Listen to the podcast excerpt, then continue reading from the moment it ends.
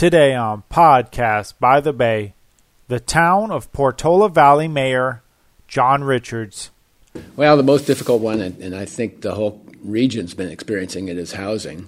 Uh, we've had um, trying to trying to play, do our part in taking care of housing issues. We're we're not immune out here at all. There are people who grew up here who want to stay who can't. People who uh, are aging and would like to age in place but uh, can't afford to keep their big homes. Um, there are, are, of course, people who work here who can't afford to live here.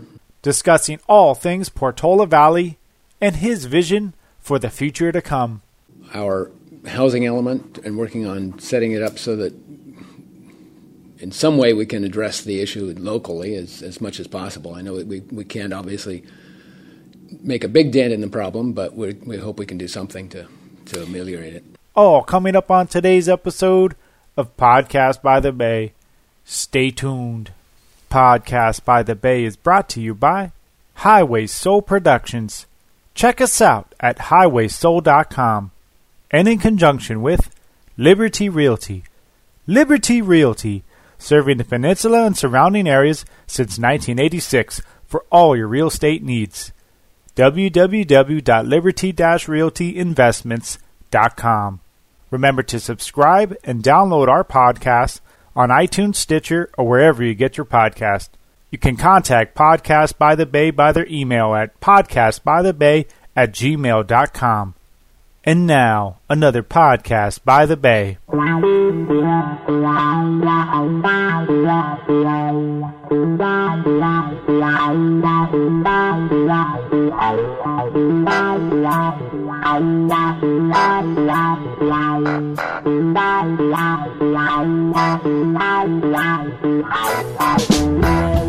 Okay, welcome to Podcast by the Bay. This is Andre. And this is Patrick.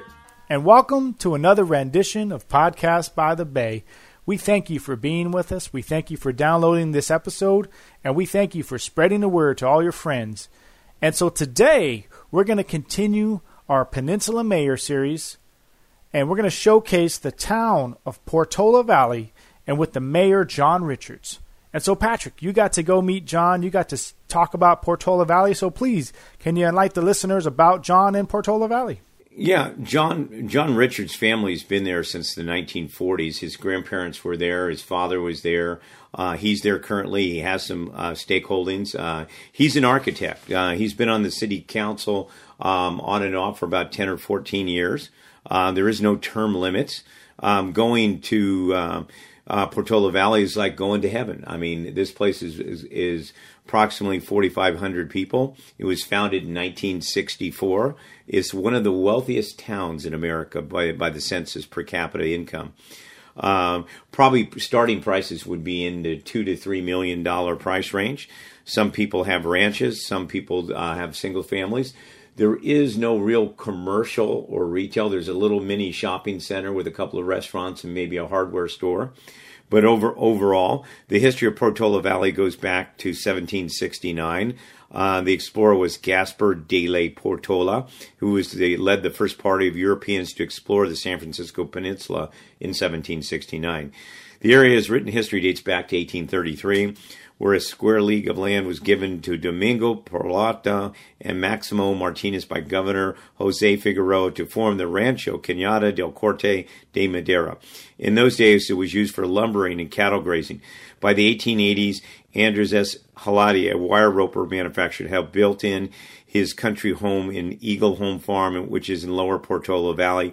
He built 7,340 foot long foot aerial tramway from his house to the top of Skyline in 1894, though it was removed from his death in 1900.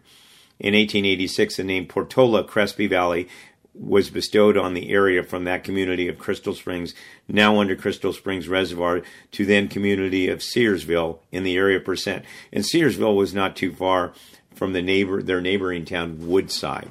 Uh, so Portola Valley is well known for the people with their horses. They have uh, Ford's Field, Alpine Hills Tennis and Swimming Club, uh, the Village Restaurant and Shop, uh, Portola Valley Hardware, Portola Valley Cafe, Portola Valley Town Center. Um, it, it's just an enchanted place to go. Um, uh, Villa Villa Lauriston Estate, located at 5050 Alpine Road and encompassing almost 20 acres, was initially commissioned by James Graham Fair, the founder of the Fairmont Hotels and Resorts. So that's a little trivia. Um, according to the United States Census, the town has a total area of 9.099 square miles. So they, it's not a real large town, um, but it's a very expensive town to live. Um, and um, I, I, think you're really going to enjoy it. The zip code there is 94028, and the one in Atherton is 94027, which is also known. We, we must take into consideration they do not have any multi units um, or apartments. Uh, they don't have any senior housing. Their government runs real efficiently. They can pay for their for their retirement for the people that work there. I did ask the mayor, do the people that work for the city of Portola Valley live there? And the majority of them don't live there. Uh, again, it was a splendid day to have an opportunity to interview John Richards. I'm looking forward to the listeners listening to him. And uh, John's going to do a bang up job telling you about what's happening in Portola Valley. They do have a very close uh, relationship with Woodside, California, which is really only a couple of streets next to them look forward to hearing your comments on on John Mayor John Richards for Wood, for uh, Portola Valley. All right, Patrick. Well, thank you for that kind of background about Portola Valley and some of the information about John as well. We're actually looking forward to presenting that real shortly. Uh, if as anybody who's actually driven through Portola, uh, Portola Valley, is beautiful place. Um, there's a lot of great little trails there for horse riding, uh, but also I, have been on some mountain bike trails right there, right next to there on the Alpine, right off the Alpine, right there. Um, really cool stuff uh, back there. Um, but one of the things I'm actually just wanted to, to kind of talk about this. I'm, I'm, on their website. There's actually a for residents section, and I'm going to read this because I thought it was one of the coolest things I, I've actually seen on a town government website. And it says this: a word on being a good neighbor. How fortunate neighbors are when they know and respect each other so well that they can easily discuss and solve any problems that arise. Everyone can lay the groundwork that will make things easier should a dispute occur. Long before you complain, before you even have a problem, get out there and meet your neighbors. The long range benefit of simply being able to call someone by name, of creating even the tiniest bit of goodwill, is enormous when a problem arises. This is something that every one of us should do and do sooner rather than later. A simple self introduction followed by a cordial good morning or hello on a regular basis will put you on the right footing and make future communication easier. This approach is in your own best interest and will make you a better neighbor while helping avoid future conflict. Knowing your neighbor is a win win situation for everybody. So I, I just want to say, yeah, I, I just want to say that is one of the coolest things I've ever seen. I mean, and that's what we talk about all the time, Patrick, right? Absolutely. If you treat people and you communicate with people and you build those relationships and you communicate, I think that a lot of these pro- conflicts, they talked about it right here. This is a way to solve conflicts, right? And it's really about communication. We talk about that a lot. So, anyways, without further ado, I think we're going to go ahead and get to the the John Richards uh, interview uh, with the Portola Valley Mayor. And yes, we are excited to present this. So without further ado, this is Andre. And this is Patrick. And we'll catch you on the next time of Podcast by the Bay. And if you do want to reach out to us, you do want any feedback, give us any feedback, please reach out to us, podcast by the bay at gmail.com, or you can like us on Facebook, facebook.com slash podcast by the bay, or on Twitter at Podcast by the Bay. Stay tuned. Okay, uh, we're here in Portola Valley. It's the 27th of March, and I have the honor of interviewing the mayor of Portola Valley, and that's John Richards. Welcome to Podcast by the Bay, John. Thank you. Glad to talk to you. Can you give us a little background on how you became mayor and how you got involved in politics here? Well, let's see. Um, I actually grew up in town. Um, folks moved here in the early 50s and I was fortunate enough to be able to snag a little piece of property back in the early 80s and build my own house, which led me to become a member of the Architectural Review Committee. And I served on the Architectural Review and Planning Commission for about a total of 11 years, and then took a bit of a break. But uh, the working with the community and and participating in my hometown kind of got in my blood. And when the opportunity came to run for council, I did back in um, 2009, and um, so I've been on the council now for uh, this is going on my ninth year. Are there any term limits in Portola Valley for running for city council? No, there aren't. Okay. And how do you pick your mayor? It's a rotated position, so we every every year we we select the next person to to, to represent the town, and um, so was just my turn.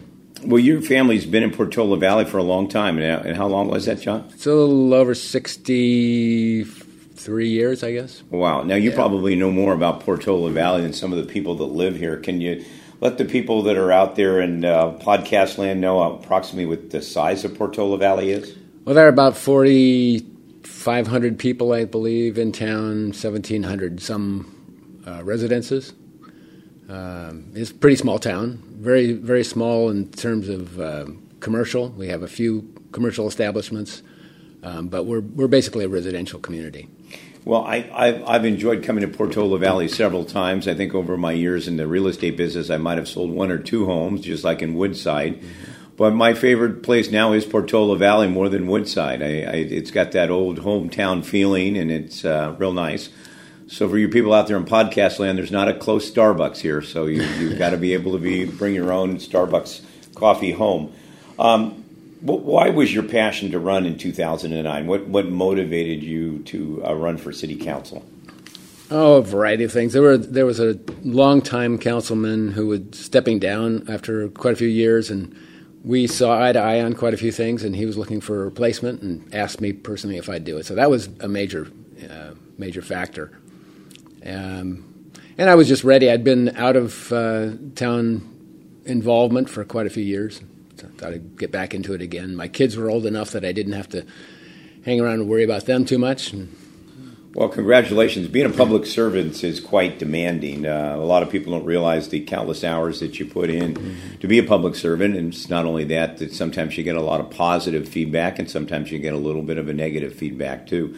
Um, why don't you share with us? You started in 2009. What was your, uh, as a city council person, what was the first couple of issues that came up that you had to work on and it was very difficult?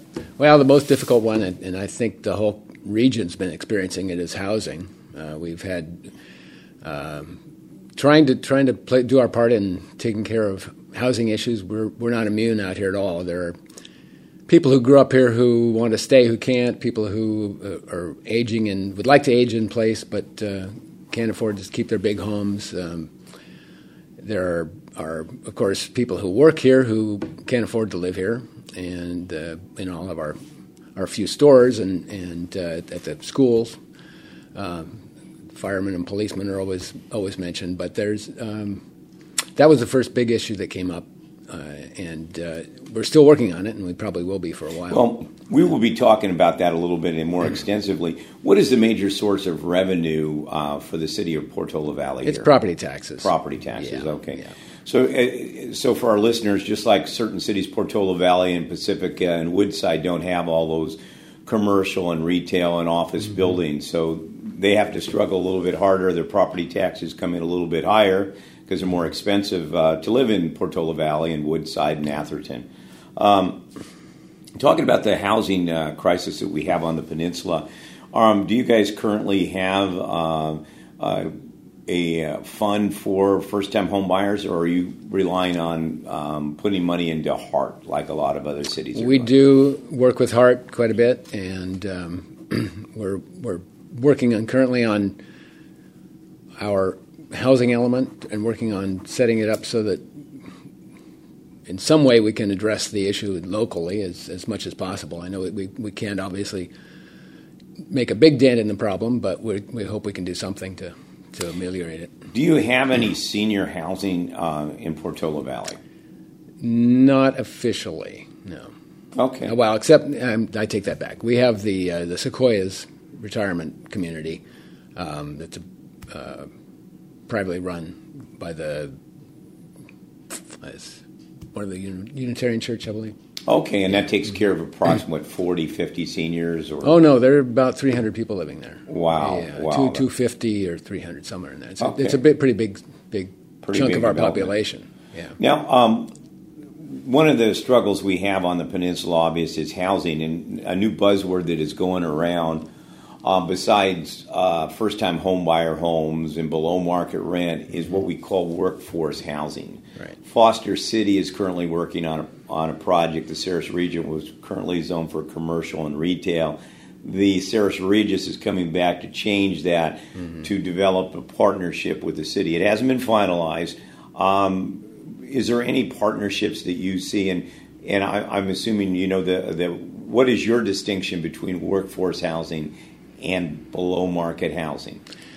We're yeah. Part of our our uh, push in in in housing is to um, encourage what we're calling affiliated housing. So anything any housing that would be affiliated with a, a local merchant or the the the priory, the schools, for, for instance, is one possibility. They actually already have a fair amount of housing on their property for now, their can workforce. Mm-hmm. you kind of extract and tell the listeners what you're talking about? Uh, Woodside Priory is a private school here in town that's um, originally founded back in 59 or 60, uh, run by Hungarian mon- monks originally. Um, it's a Jesuit school.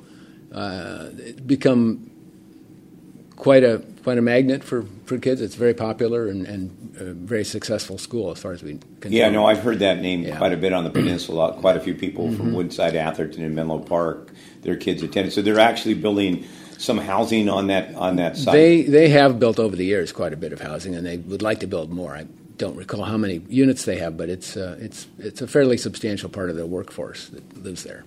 How is the policy for Portola Valley uh, for people building uh, secondary units on their property? We're encouraging secondary units. Um, we're talking about extending the uh, opportunity to build secondary units in smaller lots. Currently, you're limited to one acre.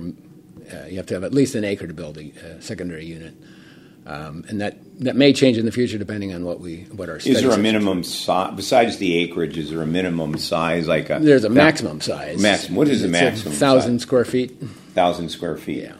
You know, I know in Atherton, I'm hearing more and more people that are uh, their houses are even far exceed the economy, uh, and they're having a harder time selling them. And they're talking about building secondary units so that they could rent it out and then uh, travel the world. I guess with all that money. Yeah. So, um, what is your, um, you know, not putting you on the spot? What do you think Portola Valley uh, could do to impact the housing situation? Um, obviously, in Portola Valley, you have a lot of seniors that have probably bought into Portola Valley 30, 40 years ago, and they really can't go anywhere. Um, and then we have a harder time keeping the workforce housing here. Any any ideas on your part? Sure. Well, I think ADUs are, are the secondary units are, are a great way to go, and I'm, I'm actually building one myself for my for my daughter to live in in our backyard. Well, that's excellent. How many, how many uh, children do you have? I have two kids. Excellent, excellent. So you're trying They're- to keep them here in. Portola Valley too. Yeah, right. And uh, so that's that's one of the things that has been become quite popular. We've, we're putting up a number of those every year in town, and um, we're looking for other solutions as well. I mean, Okay, so um, I'm, I'm assuming you, you don't have very many multi. Do you have any apartments in Portola? No, there are no apartments per se. Um, uh, there may be some multiple, f- two or three family homes on the Priory campus for sure. I, I'm not. I, I'm really not sure what they've got up there, um, but it's primarily single family homes. Okay, how many acres? Did I think you said 44 acres. Is that what Portola Valley is? How large is Forty- Port- no, no, it's quite a bit bigger than that. You know, I don't know what the square foot the area is. Um, it's uh, several square miles for sure. Um, it's a it's a it's a pretty substantial piece of property that uh, is largely dedicated to open space. As, as we all realize in most of the cities, that community development money got taken away from the state uh, when they, we had a crisis in here. How is Portola Valley uh, dealing uh, w- um with reserves and the infrastructures that they have um, meaning your roads, your sewer, and all that stuff. Are you guys finding uh, enough funds to be able to maintain that? Or we've done really well. Yeah, we're fortunate. We've got a, a great staff here that has been maintaining our our roadways, and um, we're we've got some of the most uh, we're, we're, rated with with some of the highest grade roads in, in the state. Um, yeah, I think we're we're doing quite well on that that score. So, so you um, you're in a you're in a position of reserves, and you have reserves for we the do. Mm-hmm. Okay, you want to tell us what those reserves are? I, approximately, off the top of my head, I don't really have that. Okay, well, no problem. I don't put you on the spot on that.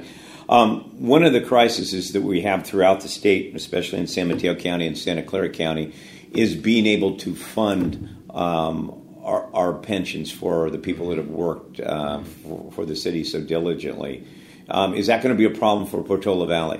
Again, we've managed to stay ahead of the curve on that one. We're in pretty good shape. Uh, we've, of course, we've had a very, very small staff for years and years, so it's uh, we aren't quite as impacted as other towns, but uh, we've we've managed to keep ahead of it. I think we're in as good a shape as you can be at this point. What is it, um, uh, the situation with transportation? Is there a uh, SamTrans bus that comes through here? There is. It's primarily used, I believe, by uh, school kids going to Woodside High School and MA. Um, it's very few people. I use it for getting to work and that sort of thing. It's uh, well, coming back is kind of coming back to the Andy Griffith days or Mayberry and all that mm-hmm. stuff to come back to Portola Valley. Um, it's just a gorgeous place to be at, and you're very lucky to uh, to live here, and, and, hopefully your children will continue on there too. Um, with the transportation issue, the peninsula is suffering some uh, gridlock. Okay, and um, because of the high demand for Google and Facebook and all that kind of stuff. As a leader in the community, what what are your thoughts? You're you're kind of protected back here, and you're kind of isolated from all that traffic congestion. For except if you go near Woodside Road or you go to 280 mm-hmm. or 101. So, I mean, what's your thoughts as a leader? What do you think the, the peninsula could do or should do? Well, I, I, there's a lot of work going into into transit that uh, indirectly affects us, of course, because we're we're part of the community, the regional community. But we are fortunate enough to be on this somewhat of a dead end out here. We don't have a road that goes over the coast running through town like Woodside does. Uh, so we our traffic impacts are mostly self generated. It's uh, people who live here to go to work and people who work here during the day, driving in in the morning, um, which is a sub- substantial number of people.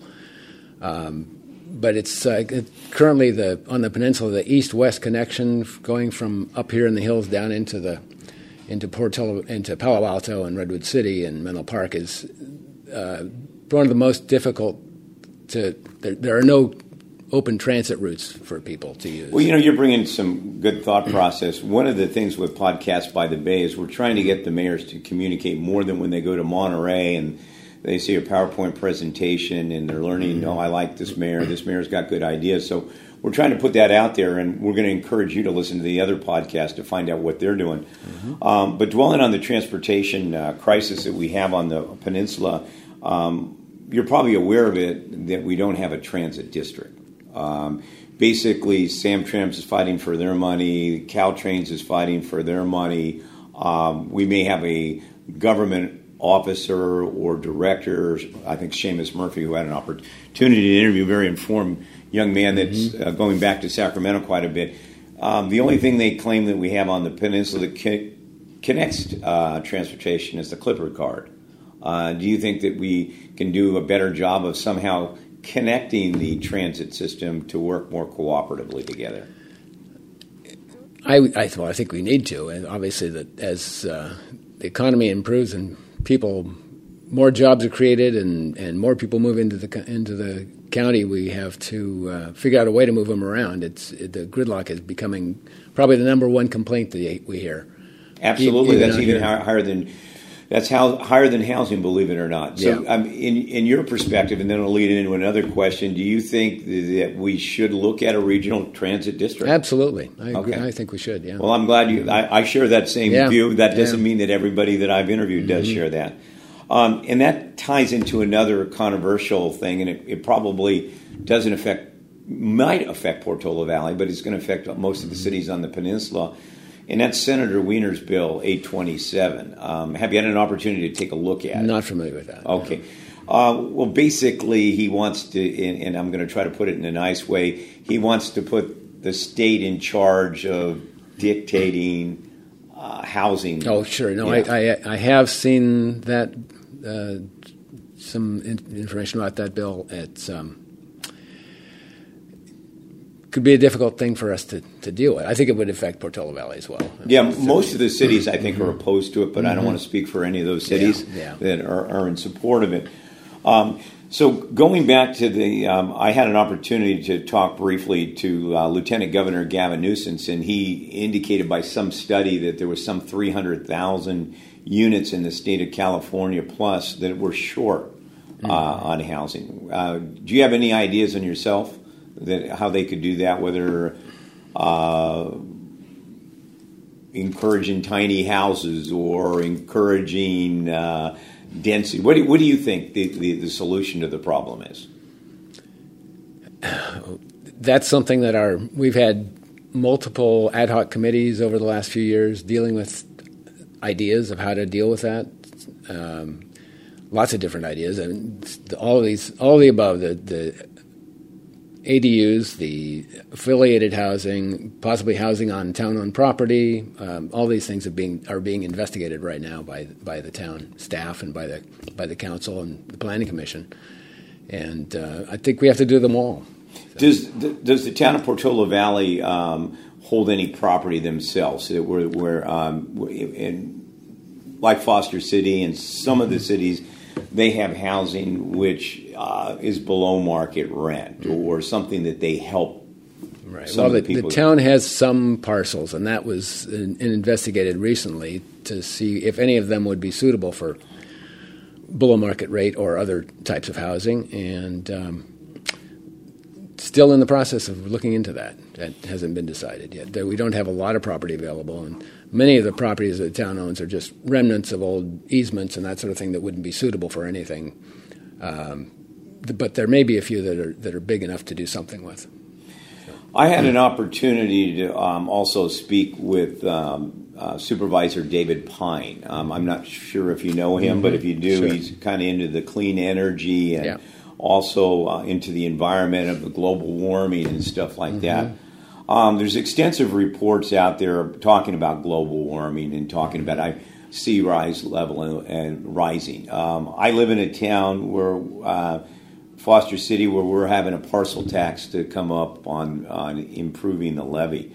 Um, is there anything that you guys uh, are doing in Portola Valley uh, to protect uh, your citizens? Because um, they estimate if we have a catastrophe in the Bay Area, when we when we don't know whether it's the next 50, 75 years or 15 years.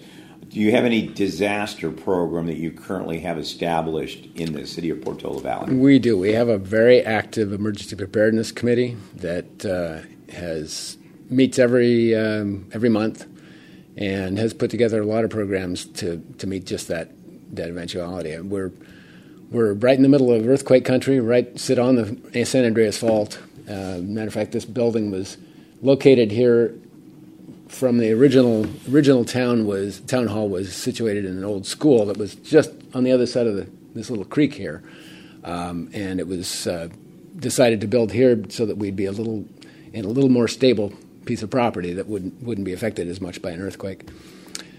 So that's that's high on a lot of people's minds, and that and fires. Um, we'd be likely to be cut off in a big big event, an earthquake or a fire, because we're only only access is un, under Highway 280, and if those bridges were damaged, we might not. We might pretty much be on our own for a while. Well, you know, it was kind of scary, I think, when we saw the uh, Petaluma fire in Napa, um, because it was my understanding when I read, and I think they, they passed some legislation, the fire was not covered under FEMA. Um, and I think they've opened those doors that fire is, under certain conditions, taken care of. So uh, it'd be something to worry about. Uh, one of the things uh, in a recent uh, discussion with Foster City Council um, from a, um, somebody that did a little research on the disaster, they figured that we may need supplies uh, for 30 days. Now, our town is only about 33,000. um, and they estimated that we needed $45 million to have enough supplies to take care of our citizens. In your mm-hmm. your town, which is quite a bit smaller, mm-hmm. um, I'm assuming that's um, substantially smaller. So, so have you earmarked uh, emergency funds in case something happens? Not so much. We we don't uh, we we really we push for people to become involved and be, and be self reliant as far as be prepared themselves in their own homes for a, a big event. Um, the the town itself would be would be where the emergency operations would be centered, right in this room, um, and uh, we'd be be here to direct people to the, the proper agencies for help. Well, you know, um, one of the concerns, um, and it kind of dovetails into the transportation and the housing.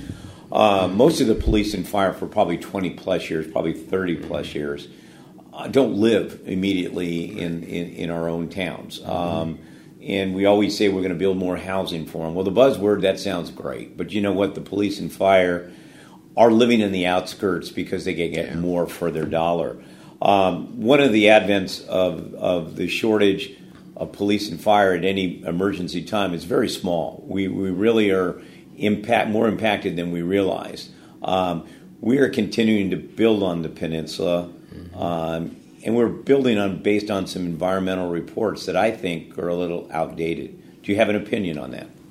I'm not sure I understand the, the question. Well, there. what the question is is when they uh, develop some property out there, mm-hmm. they do an environmental impact report. Mm-hmm. An environmental impact report is also designed to look at traffic studies, impact of police and fire. Um, and with the police officers and firefighters out of the area at the time, we are really all setting most cities at a danger spot.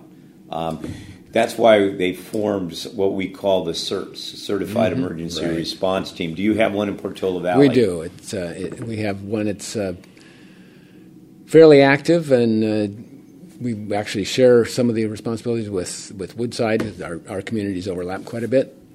um, speaking about the about building in, in areas and not and not maybe not uh, addressing the, the environmental impacts enough. Uh, I think the bigger question is is uh, water and uh, especially building new developments where We've all, our water supplies are already stretched to the limit.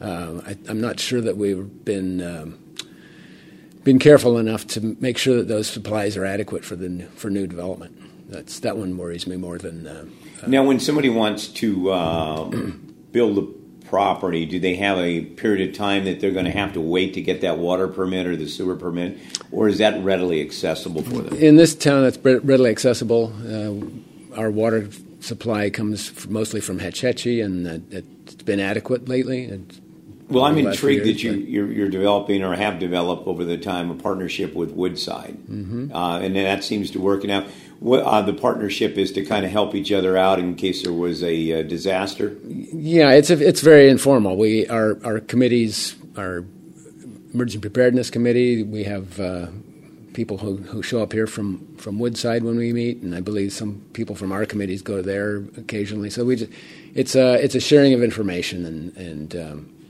and helping each other out, figure out how to how best approach things. It's uh, now some cities we're not asking for the location. Some cities have put. Um, uh, locations where they store stuff uh, mm-hmm. for CERT people. Have you guys developed that yet too? They are. There are some. It's, they're primarily in in uh, in the neighborhoods where they CERT or will be needed the most. So each neighborhood has its has its neighborhood leader, and there are sometimes supplies there, emergency supplies. There, we have some supplies here at the town hall that are are meant to um, to fill in in case we're cut off for a period of time.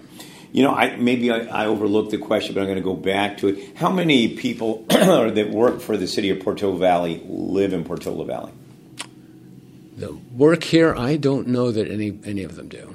Okay. Uh, the for the you're talking about the town staff. Yeah, the town, yeah, town staff. staff. I don't believe any of the people who work in or on the staff live here. Okay. Yeah. And on the other hand, the town has a very large uh, volunteer group. We have 16 committees, and every one of them is uh, is uh, town resident. So, well, give it, give it, give the listeners a highlight of the committees that are available because maybe there's somebody out there in Portola Valley that mm-hmm. didn't know about these committees. So, give us a couple of highlights of some of well, the committees. Like we got emergency preparedness, we've got a, uh, a conservation committee, we've got uh, Parks and Rec committee. Um, let's see, I'm going to draw a blank here. Uh, Parks and Rec, um, Cultural Arts Committee. Um, let's see. Yeah, Parks and Rec. You have a historical committee too. We, we have a historical committee. Yeah, uh, we have an open space committee. What am I forgetting? Transportation. Uh, yeah, well, it's um, bicycle and pedestrian safety committee. Uh, do you have any many bike roads? Yeah, you do. You've got oh, a lot of. A, how many miles of bike uh, lanes you have? It's I, it, it's actually I'm a bike rider and I mm-hmm. get out at least four times a week, and to come out here is beautiful. I yeah. mean, you know, you're not worried about being hit by a car. Yeah, well, we have this this connect this loop that goes around up Page uh, Sand Hill Road and down uh, up Alpine that but, but about a 12 mile loop, I believe. Right. Yeah, it's and nice. That one's that one apparently is worldwide known, and people they're in bicycling guidebooks from all over the place. People wow. come here, so yeah, it's a it's a great loop. Um, and we have 36 miles of hiking trails, I believe. Um, hiking and some some of them are allowed with for uh, mountain bikes and course equestrian trails. What's the minimum? Do you have to have one acre to have a horse? Yes, that's right. Okay, I think that's mm-hmm. the same thing in Woodside, yeah. isn't it? That's probably right. Yeah. Yeah. Mm-hmm. Yeah. Well, um, is there anything you know you you you uh, served since 2009, so you've got quite a few years of uh, public service behind you. Mm-hmm. What are some of the accomplishments that you're proud of? Oh, I'm like the fact that we managed to establish a small uh, farmers market every Thursday. It's been going on since then um, development of this of this uh, town center. That was done just before I came on wow. council. Finished in 2008. Um, the fact that we're uh, 100% uh, or 100% renewable energy f- for the town. The uh, our local uh, Peninsula Clean Energy, uh, which I know the entire county is is involved in. Uh, we started off with 100% clean energy, 100% renewable, and uh, very few people have opted out of that. Um, our stewardship of our open space, I think, is really big, important. It, it's a, it's a resource that we realize is a, is a regional resource, which is. Well, you're very blessed um, because you don't have 90% or 95% of what are the other challenges the other cities on the right. peninsula. Is is there anything that you could offer to the listeners and to other mayors on what they may do to to make their city um, more workable with housing and transportation? You're, you're looking from an outside. You're in a mm-hmm. you're in a paradise compared to most of the other cities that are overcrowded. Sure, and I, and I, I respect the fact that they have a, a big job ahead of them. Um, you know, I think that the the county Mateo and, and uh, housing housing for all, home homes for all. I mean, the group that is spearheading a lot of the efforts in around the entire county has made some amazing strides forward, and they have some really good um, programs and tools online that you can use to to look at options such as the affordable uh, ADUs. Um, it's there's a there's a lot of awareness in the county that this is an issue, and I think a lot of good good minds working on it. So I think we'll get there. It's just um, going to take a while. Okay. Yeah. Well, on behalf of Podcast by the Bay, I want to thank you for taking the time to interview. I only have one last question for okay. you, and that is, what does it mean to you to be a public servant? What's it mean to me? Just to be part of my community. That's, and work with your colleagues and stuff exactly. like that. Mm-hmm. Well, you're very fortunate again from Podcast by the Bay. We appreciate the opportunity to interview you. Thank you very much.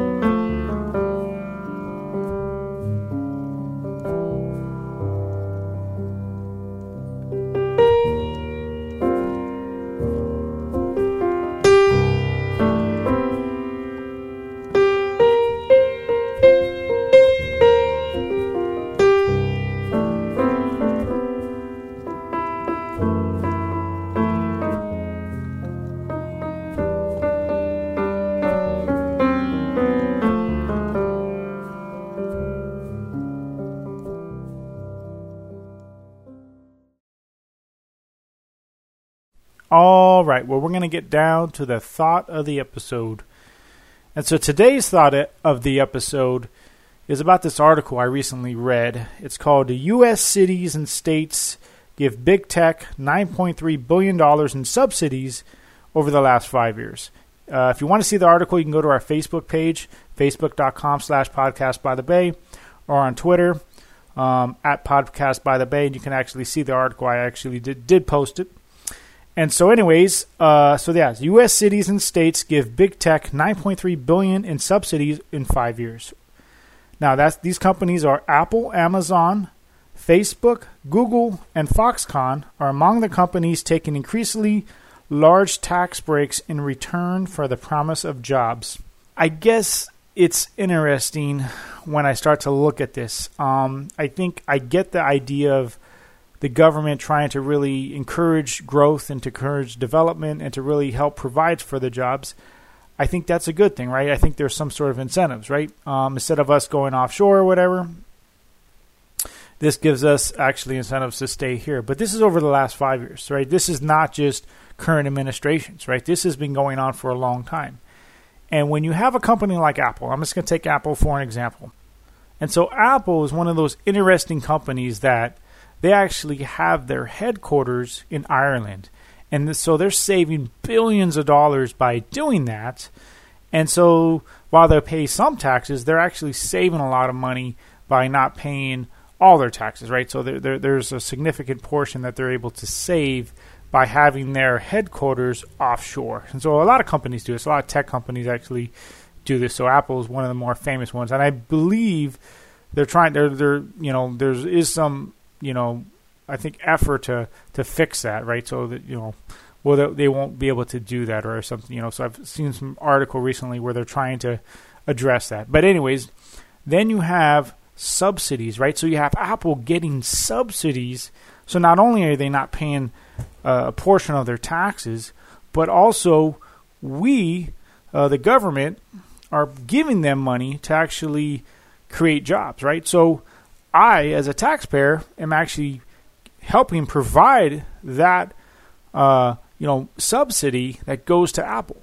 So then basically I go as a consumer, I go into the Apple store, I go into the Sprint store, wherever, and I buy my Apple product. I buy my nice MacBook Pro, right? Whatever it is.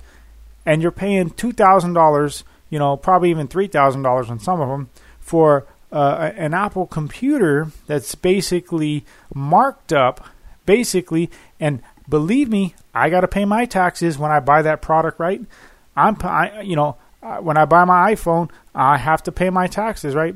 So, you know, not only am I paying taxes, but I'm also with my taxes through the government and helping give them a subsidy so they don't have to pay taxes because they, uh, you know, are in Ireland, whatever. So, anyways, it just makes me kind of like, when I recognize that, I'm like, wow, you know, we're all connected, right? All, all these pieces, components are actually connected in a way that you know, and then you know how many people here in the Bay Area have have been able to get a job at these Apples, at the Facebooks, at the Googles, right? How many people have been able to actually go out there, local people, and actually get a job and actually tap into some of that income to, so they can actually survive here in the Bay Area, right? I mean, housing costs are are extremely high, right? You can't buy a house. You know, uh, and affordability for rent is just skyrocketing. So you know, the people that are able to sustain are really the people who make enough income. And if it's these tech companies, it would be nice if, you know, the, the, the people that grew up here and, and, and, and know the situation as far as, you know, growing here and, and, and, and, and lived here their whole life are actually able to actually work there as well. And so that's just what, when I see these kind of articles and when I see this kind of information, it just makes me wonder like, hmm, I see, right?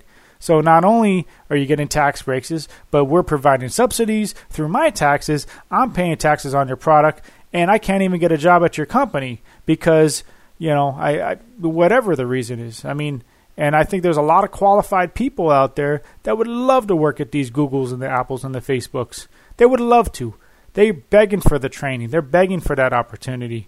But, you know, it's not that easy, as most people know. And unfortunately, um, you know, many uh, residents who grew up here and, and have lived here their whole life can't afford to live here anymore. So, anyways, I just thought that was interesting how all those things kind of tie in together, together.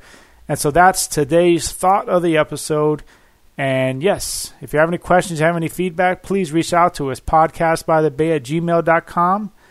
And uh, you can like us on Facebook, facebook.com slash podcastbythebay, or on Twitter, at Podcast by the And if you want to see the article, it is on Twitter. I did put it on Twitter and Facebook. So there you go.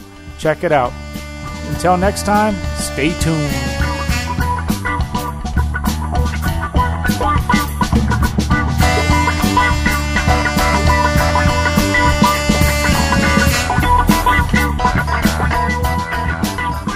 Thank you for listening to this episode of Podcast by the Bay.